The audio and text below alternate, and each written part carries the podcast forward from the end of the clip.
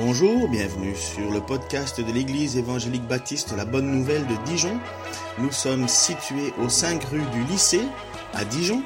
Vous pouvez trouver des informations sur notre Église sur le site internet www.la-bonne-nouvelle.org. Passez une excellente journée ou soirée. Vous m'entendez bien? Ouais. En tout cas, quelle joie pour moi d'être ici ce matin. Je suis content de, vous revoir, de revoir certains visages que, euh, que je connais déjà et puis de faire la connaissance d'autres visages que je découvre avec plaisir.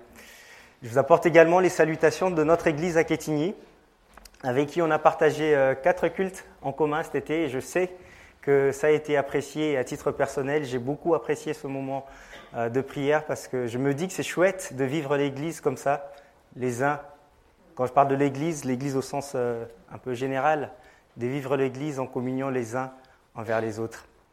Et puis, euh, autre chose, merci à l'équipe de louange de nous avoir aussi conduits dans la présence de Dieu, à, à pouvoir louer, adorer Dieu, à prier aussi, à remettre tout ce qui nous porte à cœur et le mettre devant Dieu. Lorsque Ken m'a proposé de le remplacer ce matin, je me suis dit quelle responsabilité, parce que c'est la rentrée, la rentrée scolaire. Et généralement, les gens profitent de la semaine pour travailler et du week-end pour se reposer. Je ne sais pas si c'est votre cas aussi, donc je vais regarder avec euh, un peu attention tous ceux qui vont essayer de dormir pour essayer de les éveiller. Donc mon défi ce matin, c'est de, de vous garder éveillés, mais non, plus sérieusement, mon défi ce matin, et je pense que c'est le vôtre aussi, c'est de faire comme l'église de Béret, acte, euh, acte 17, ils vérifiaient que tout ce qu'on leur disait étaient conformes aux Écritures. Ils vérifiaient que tout ce qu'on leur partageait était vraiment conforme à ce que la Bible dit. Et pour ça, je pense qu'on a besoin de la grâce de Dieu, on a besoin de l'aide. Je vous invite à la prière et à demander à Dieu de s'adresser à chacun d'entre nous et de nous encourager ce matin. On prie. Seigneur mon Dieu, tu es, comme on l'a chanté, tu es notre Dieu et tu es le Dieu Tout-Puissant. Et tu es aussi le Dieu qui s'est fait connaître tu te fais connaître euh, à chacun d'entre nous et c'est pour cela que nous sommes là ce matin, Seigneur, pour euh, te rendre un culte. Seigneur, tu es le seul à voir les paroles de la vie éternelle et on veut regarder à toi. Je prie que ta parole, elle porte beaucoup de fruits, qu'elle euh, qu'elle s'adresse à nos cœurs et qu'elle soit au-delà de mes paroles, qu'elle soit vraiment tes paroles à toi, Seigneur. S'il te plaît, ouvre nos cœurs, Seigneur, à t'écouter. Je te prie au nom de Jésus-Christ. Amen. Alors, quelques mots d'introduction alors que je vous invite à ouvrir vos Bibles dans Colossiens 4. Euh, ça y est, c'est la rentrée. Qu'est-ce que le Seigneur met devant nous comme perspective? Je vois même qu'il y a des étudiants du GBU. Qu'est-ce que le Seigneur euh, euh, nous donne comme élément qui nous permettrait de bien commencer notre année? Peut-être comme moi, cet été, l'été, c'est souvent l'occasion de réfléchir, de passer des bonnes vacances, de manger mais aussi de réfléchir et de se poser un certain nombre de questions. Et peut-être comme moi, vous vous êtes posé euh, un peu des questions autour de la vie de l'Église, de la vie de votre assemblée, mais aussi de la vie de votre propre vie personnelle, de votre engagement auprès de l'Église ou auprès des GBU ou auprès de, des groupes de jeunes. Alors qu'est-ce que le Seigneur vous a permis de vivre ensemble jusque-là? Qu'est-ce que le Seigneur m'a permis de vivre ensemble jusque-là? Enfin, ensemble, de vivre avec vous. Euh, qu'est-ce que nous avons fait? Qu'est-ce qu'on continue de faire? Quels sont les sujets qui ont été pour nous des sujets de reconnaissance? En même temps, qu'est-ce qui a été si difficile euh, tout au long de cette année au sens scolaire qui vient de se terminer?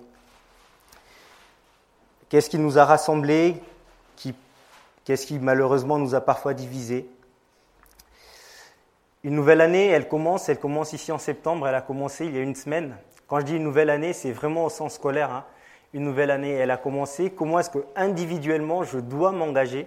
Comment est-ce que individuellement vous devez vous engager? Comment est-ce que individuellement je dois soutenir? Comment est-ce que individuellement je dois accueillir ceux qui arrivent? Et même comment est-ce que je dois donner? Parce que vous savez que donner aussi c'est un don. Et peut-être que simplement vous êtes là ce matin et que vous cherchez votre place, votre place dans l'Église, votre place dans différentes activités. Euh, auquel vous participez. Et ce matin, je voudrais vous partager sur un texte qui m'a touché interpellé dans ma méditation quotidienne. C'est dans Colossiens. Je ne sais pas si vous connaissez l'épître de Colossiens. Et je vous invite d'ailleurs à la lire parce que ça, ça nous renouvelle vraiment dans nos, dans nos louanges et dans, dans nos prières. C'est sans doute la lettre la plus christocentrique, je ne sais pas si ce mot existe, mais euh, presque aucune autre épître n'exalte de cette manière la personne de Jésus-Christ. Et je vous encourage vraiment à la lire pour que l'on soit renouvelé dans nos louanges. C'est l'apôtre Paul qui écrit et tout au long de l'apôtre, de la, la lettre, l'apôtre Paul essaye dans un premier temps de présenter la personne de Christ. Il présente son œuvre de salut, son œuvre pour que vous et pour que moi, nous soyons sauvés. Et ensuite, après avoir parlé de ça, l'apôtre Paul démontre que Jésus seul est suffisant dans une vie, Jésus seul est suffisant dans une église. Est-ce que vous le croyez ce matin? Et certains même le résument en ces quelques paroles, en Jésus seul, en Jésus seul. Quelque part, c'est aussi le cri de mon cœur de, de, pouvoir contempler la personne de Christ, de, de réaliser qu'en lui seul, je peux être réellement transformé, je peux réellement trouver ma place même dans l'Église. Et c'est d'ailleurs le sens de l'évangile. Jésus-Christ seul peut sauver. Je ne sais pas si vous en connaissez d'autres, moi j'en connais pas. Jésus-Christ seul peut sauver, Jésus-Christ seul peut transformer les vies. Et c'est d'ailleurs le message que nous sommes appelés à, à propager autour de nous. C'est le message que nous sommes appelés à porter. Que Jésus encore aujourd'hui, il est capable et il sauve encore des vies autour de nous. Et quand je dis c'est le message que nous sommes appelés à répandre autour de nous, j'entends parfaitement que certains sont plus évangélistes que d'autres. Peut-être que vous avez le don d'être des bergers, que vous avez le don d'être des pasteurs, que vous avez le don d'être le don de donner simplement. Peut-être que vous avez le don de prier aussi, de prier pour les gens. Ou simplement, peut-être que ce matin, vous recherchez votre place dans l'Église. Et je vous invite à lire un texte qui nous propose de trouver notre place dans l'Église. Colossiens 4, on lira à partir du verset 7. Je vous laisse le temps, si vous avez envie de, suivre dans votre propre version. Moi, j'ai affiché avec la version euh, Summer de mémoire. Colossiens 4, verset 7. Le texte dit Tichik, notre cher ami et notre frère, qui est un serviteur fidèle et notre collaborateur dans l'œuvre du Seigneur, vous mettra au courant de tout ce qui me concerne. Je l'envoie exprès chez vous pour qu'il vous donne de mes nouvelles et qu'ainsi il vous encourage. J'envoie avec lui Onésime, notre cher et fidèle frère, qui est l'un des vôtres. Il vous mettra au courant de tout ce qui se passe ici. Vous avez les salutations d'Aristarque, mon compagnon de prison, et du cousin de Barnabas, Marc, au sujet duquel vous avez appris. S'il vient chez vous, faites-lui bon accueil. Jésus, encore appelé Justus, vous salue également. Ces hommes sont le seul croyant d'origine juive qui travaille avec moi pour le royaume de Dieu. Ils ont été pour moi un encouragement. Verset 12. Epaphras, qui est l'un des vôtres, qui est aussi l'un des vôtres, vous envoie également ses salutations en serviteur de Jésus-Christ. Il ne cesse de combattre pour vous dans ses prières, pour que vous teniez bon, et comme des adultes dans la foi, prêts à accomplir pleinement la volonté de Dieu. Je lui rends ces témoignages, il se dépense beaucoup pour vous, ainsi que pour ceux de la Odyssée et de Hierapolis. Notre cher ami Luc, le médecin, et Démas vous salue.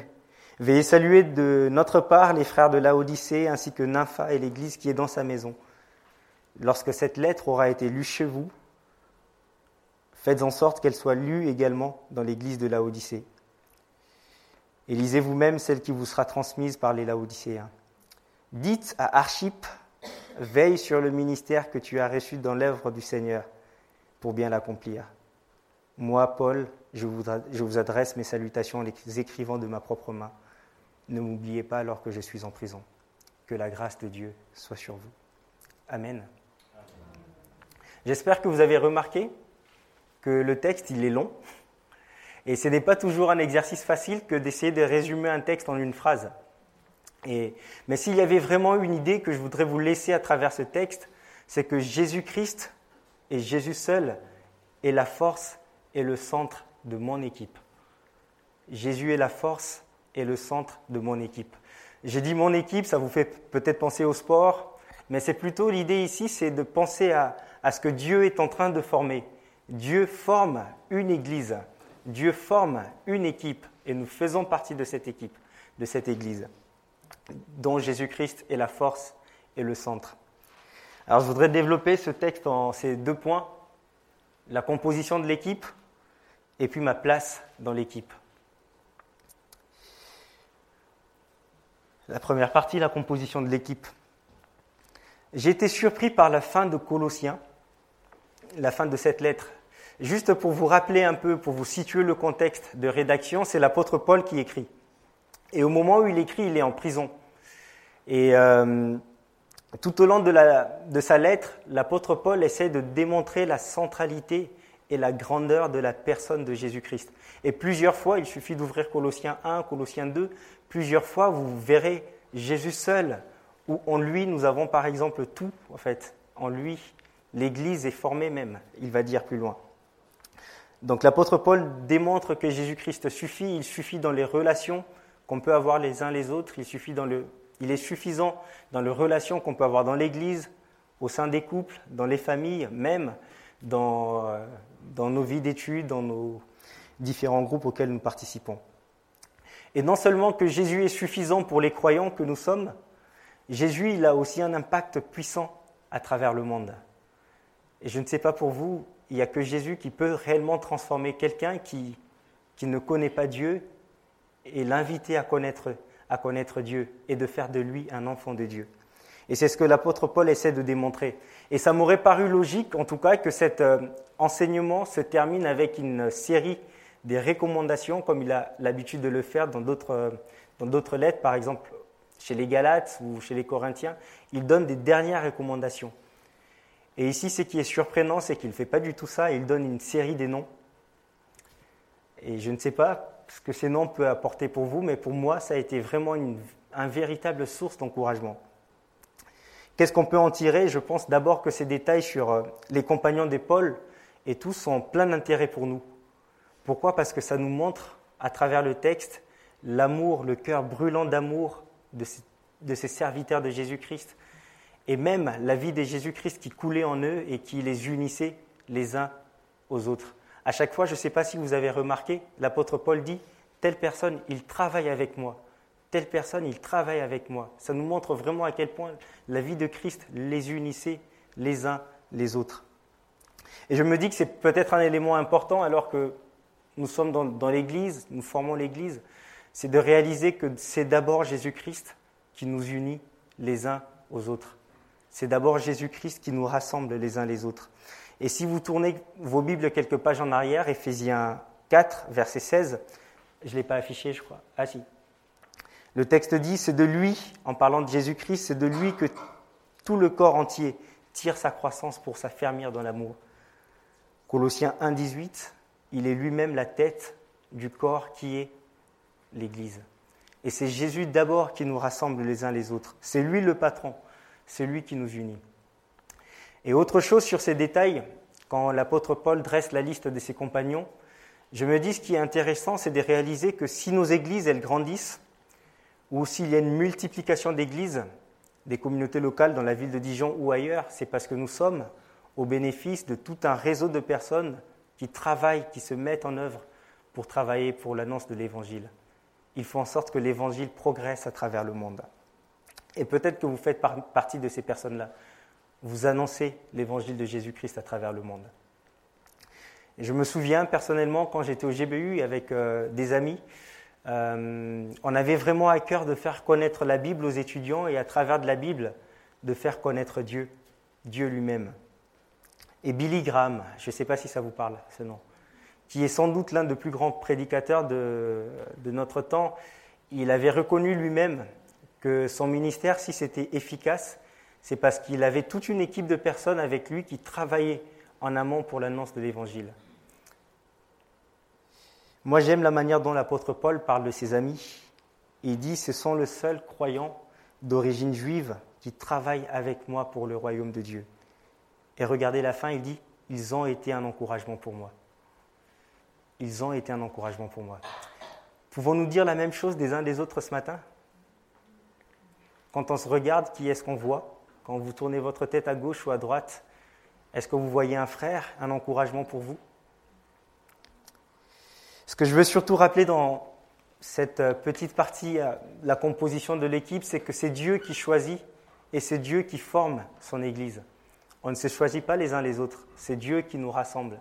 Et quelque part, s'il nous met dans l'Église, c'est pour que nous soyons aussi des sujets d'encouragement les uns pour les autres. Nous avons tous notre place dans l'Église si nos cœurs brûlent d'amour pour Jésus-Christ. Et aussi si nous manifestons de l'amour pour ceux qui nous entourent. C'était juste la petite partie pour montrer que c'est Dieu qui compose d'abord son équipe. Et ce qui est intéressant pour nous, peut-être à travers de ce texte, c'est de regarder quelle peut être ma place dans l'Église. Et je vous invite à analyser maintenant euh, le texte dans son, dans son ensemble. Mais juste avant, est-ce que Vincent Miéville, ça vous dit quelque chose? Non. C'est un pasteur à Toulouse qui a dit quelque chose d'intéressant, un extrait, je voudrais vous la lire. Il dit Souvent l'Église est perçue comme un prestataire de service. On s'attend à ce qu'elle nous nourrisse, qu'elle nous apporte réconfort, bien-être, épanouissement. On l'évalue sur sa capacité à répondre à nos besoins, à nos attentes. Or, nous devrions voir en l'Église non comme un prestataire de service, mais comme une communauté des serviteurs. Nous sommes invités à ne pas nous, auto... nous sommes invités à ne pas nous autocentrer, mais à nous centrer sur les autres. Et tout le monde y trouvera sa part si l'Église est vécue dans la réciprocité. Et je trouve que cela est intéressant parce que, quelque part, on a souvent vu l'Église, moi le premier, comme un endroit où on va pour recevoir. C'est vrai, c'est juste. L'Église, on, on, vient pour recevoir. Mais l'Église, c'est surtout un endroit où on vient pour donner. Et ce que je voudrais faire avec vous, c'est qu'on regarde ensemble ce texte où l'apôtre Paul décrit tous ses amis, et vous allez voir que chacune de ces personnes ou chacun de ses amis avait un rôle particulier. Ça vous dit qu'on analyse quelque part, vous n'avez peut-être pas trop le choix. Mais en tout cas, ce qui est intéressant, c'est de regarder que parmi les amis de Paul, il y avait dans cette équipe les missionnaires. Quand j'ai dit missionnaire, il faudrait voir missionnaire, le mot missionnaire au sens des envoyés, des personnes qui sont envoyées pour aller accomplir une mission. Verset 7. Tichik, notre cher ami et notre frère, qui est aussi un serviteur fidèle et notre collaborateur dans l'œuvre du Seigneur vous mettra au courant de tout ce qui me concerne. Je l'envoie exprès auprès de vous pour qu'il vous donne mes nouvelles et qu'il vous encourage. J'envoie avec lui Onésime, notre cher et fidèle frère, qui est l'un des vôtres, et ils vous mettront au courant de tout ce qui se passe ici. Les missionnaires, il faudrait penser aux missionnaires en ce terme missionnaire au sens des personnes qui vont pour donner des nouvelles ou qui vont pour encourager. Tichik, je ne sais pas si ce nom vous parle, si jamais vous cherchez un prénom pour le bébé, voici une proposition. En tout cas, Tichik, il était de la province d'Asie, là où s'est située cette église de, cette église de Colosse. Il y avait aussi l'église d'Éphèse et puis il y avait aussi l'église de Laodicée dans la province d'Asie. Et si vous regardez Acte 20, la naissance de ces églises, vous verrez que Tichik était, faisait parmi de ceux qui avaient accompagné l'apôtre Paul quand il était allé à Jérusalem. Et la manière dont Paul parle de Tichik, c'est un beau témoignage rendu à son caractère de serviteur de Jésus-Christ. Si vous regardez bien le texte, vous verrez que Paul lui manifeste et lui témoigne toute son affection. Il était pour Paul un frère bien-aimé, un serviteur fidèle et un collaborateur dans l'œuvre du Seigneur. Un frère bien-aimé, un serviteur fidèle et un collaborateur dans l'œuvre du Seigneur. Onésime, ça vous dit quelque chose? Si vous avez déjà lu la lettre à Philémon, la lettre de Paul à Philémon, Onésime, c'était un esclave de Philémon. Et euh, c'était un esclave qui habitait dans la maison de Philémon, qui à un moment donné avait fui la maison de Philémon pour aller à Rome. Il s'était enfui, on ne sait pas trop pour quelle raison il était parti. Et à Rome, il avait dû rencontrer l'apôtre Paul, et c'est de lui d'ailleurs qu'il avait entendu l'évangile. Et il s'était converti, il s'était tourné à Christ. Et ensuite, l'apôtre Paul va le, renvoyer auprès de, Philémon pour qu'il règle leurs problèmes, en même temps pour que Philémon ne le considère pas simplement comme un esclave, mais plutôt comme un frère bien-aimé. Si vous regardez le texte, le texte nous montre que le pauvre esclave, celui qui était autrefois peut-être inutile, il devient un frère fidèle et un bien-aimé, utile pour l'œuvre du Seigneur.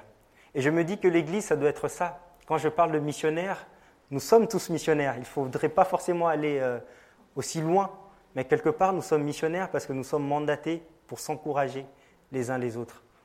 Nous sommes les uns les autres des frères bien-aimés des serviteurs fidèles, et puis en même temps, des collaborateurs dans l'œuvre du Seigneur. Donc dans l'Église, il y a des missionnaires.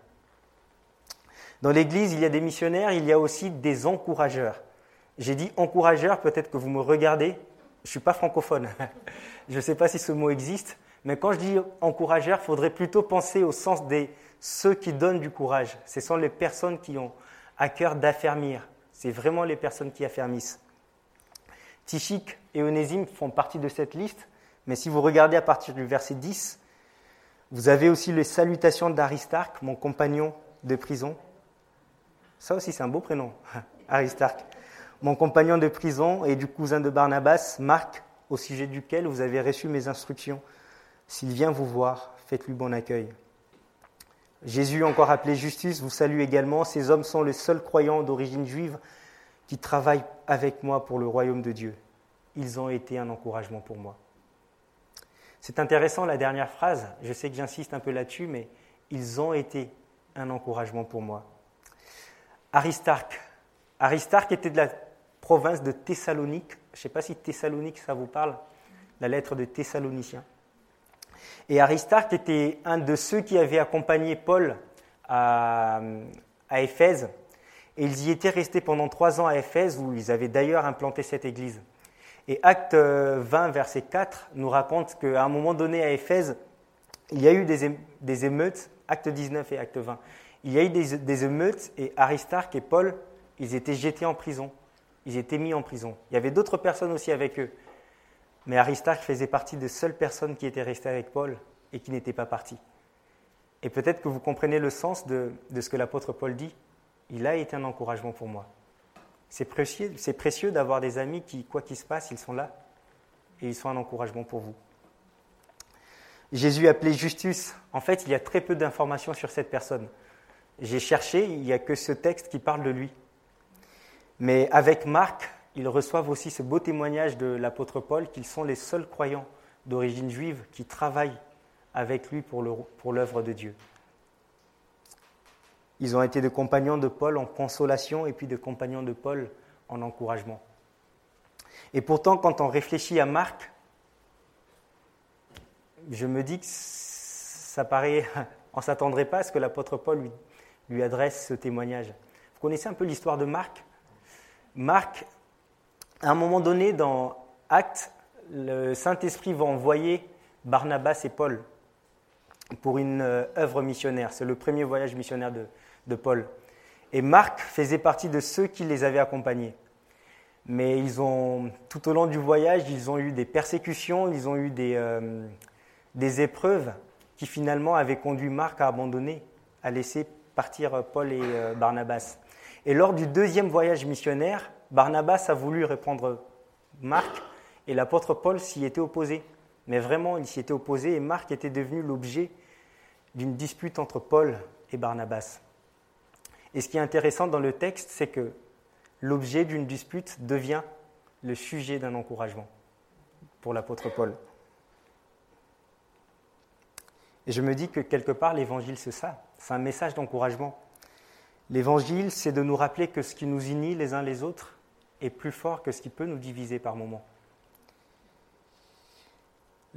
L'évangile, c'est le seul message qui transforme réellement. Il faudrait vraiment penser à ceux qui sont des personnes qui sont des étrangers de Dieu, des personnes qui sont, parfois on est décrit comme des fils de la colère, des fils, des fils rebelles.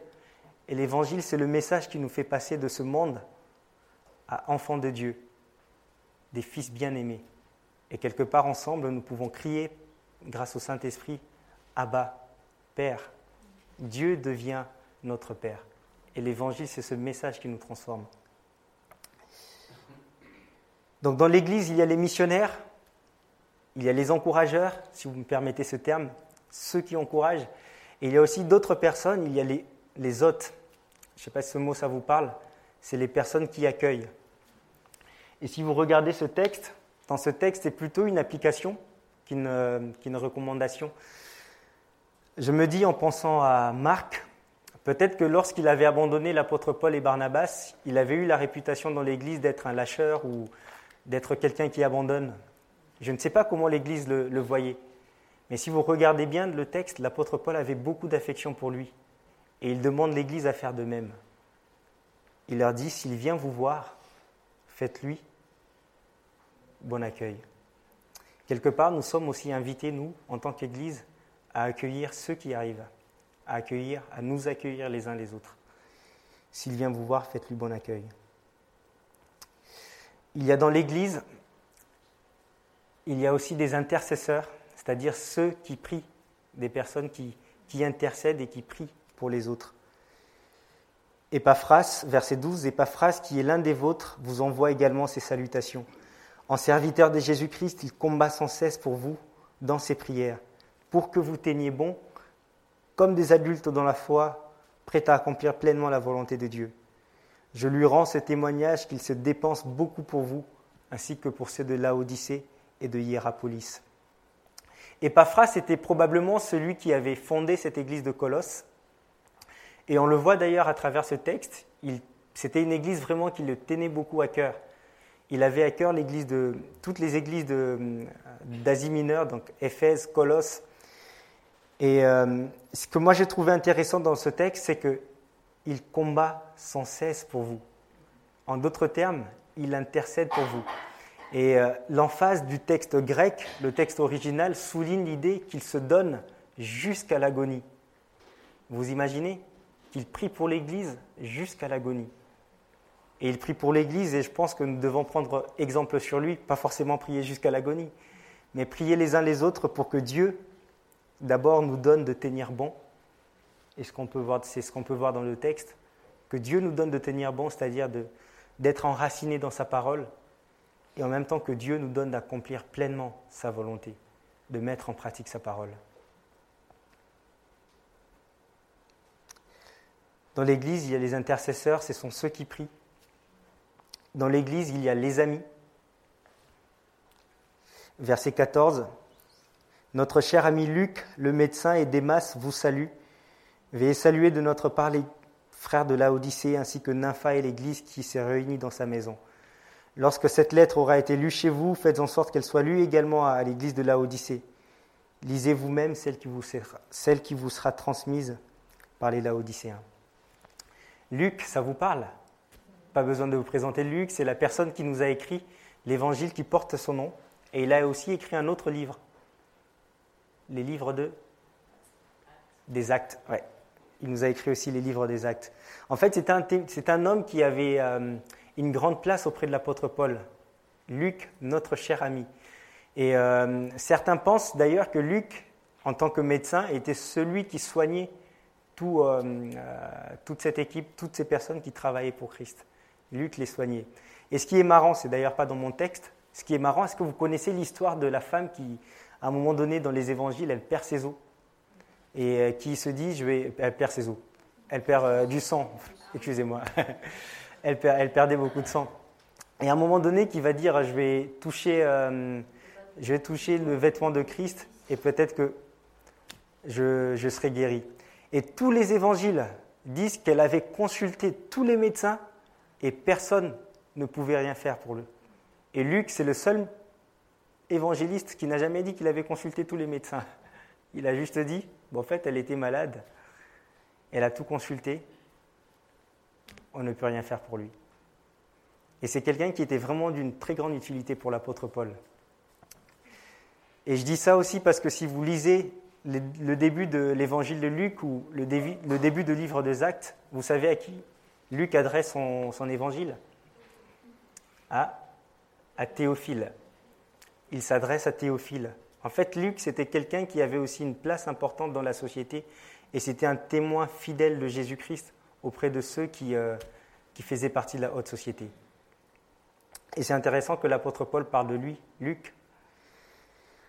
On a la mention de Démas. Démas, c'est un homme qui avait bien commencé. Si vous regardez 2, euh, euh, Timothée 4, verset 10, c'est un homme qui malheureusement semble avoir mal terminé.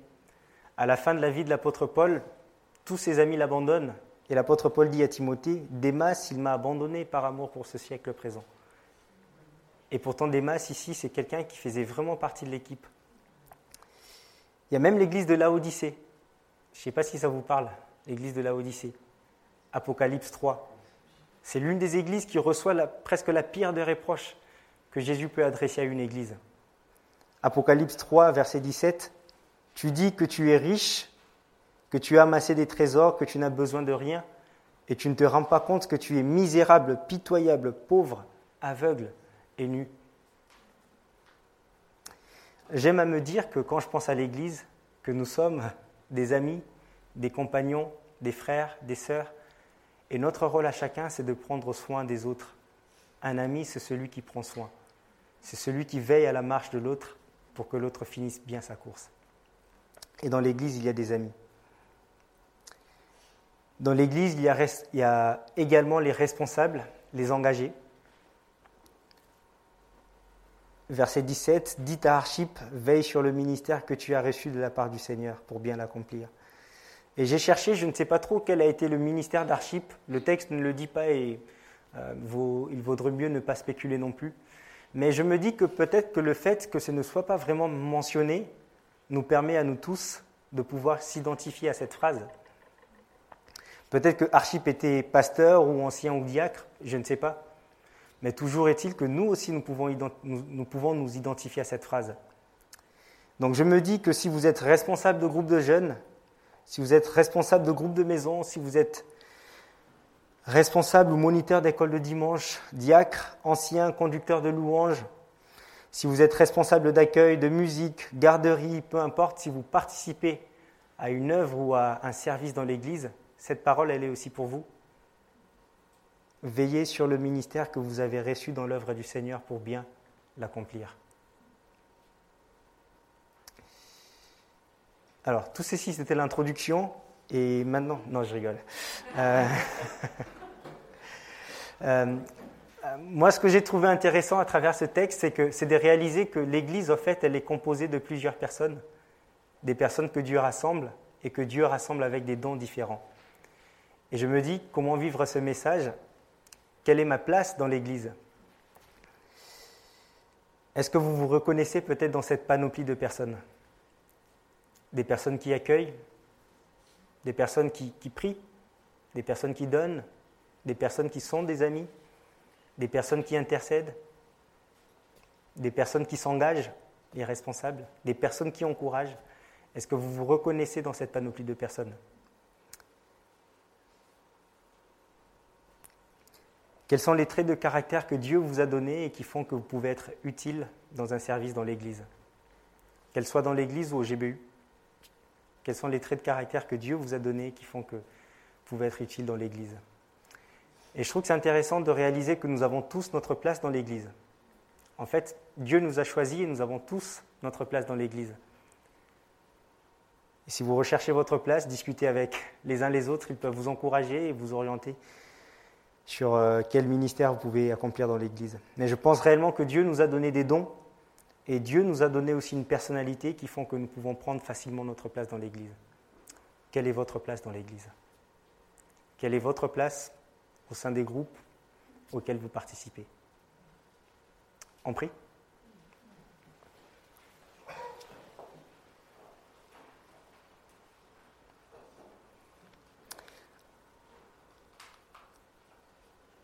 Seigneur mon Dieu, nous sommes, euh, je suis, je pense que mes frères aussi, nous sommes heureux de te connaître et nous sommes aussi heureux de nous connaître les uns les autres. Et je veux vraiment prier que tu, euh, que tu témoignes encore en notre cœur, Seigneur, que tu nous as, sauvés et, que même toi seul tu suffis, Seigneur, pour, euh, pour nous unir les uns les autres. Je vais prier aussi que tu, euh, que tu nous aides, Seigneur, à trouver notre place, à nous engager dans l'Église, que, tu, euh, que tu nous aides à continuer également pour ceux qui sont engagés, à continuer de servir. Je prie vraiment que par ton Saint-Esprit, tu nous renouvelles et, et, que tu nous transformes, Seigneur, s'il te plaît. Je veux croire que nos, nos églises grandiront parce que nous avons un cœur de te faire, de faire, parce que nous avons un cœur de te faire connaître à ceux qui nous entourent, Seigneur. Alors veille bien nous renouveler, viens, nous transformer et viens nous encourager aussi, Seigneur, s'il te plaît. Je t'ai pris au nom de Jésus-Christ. Amen.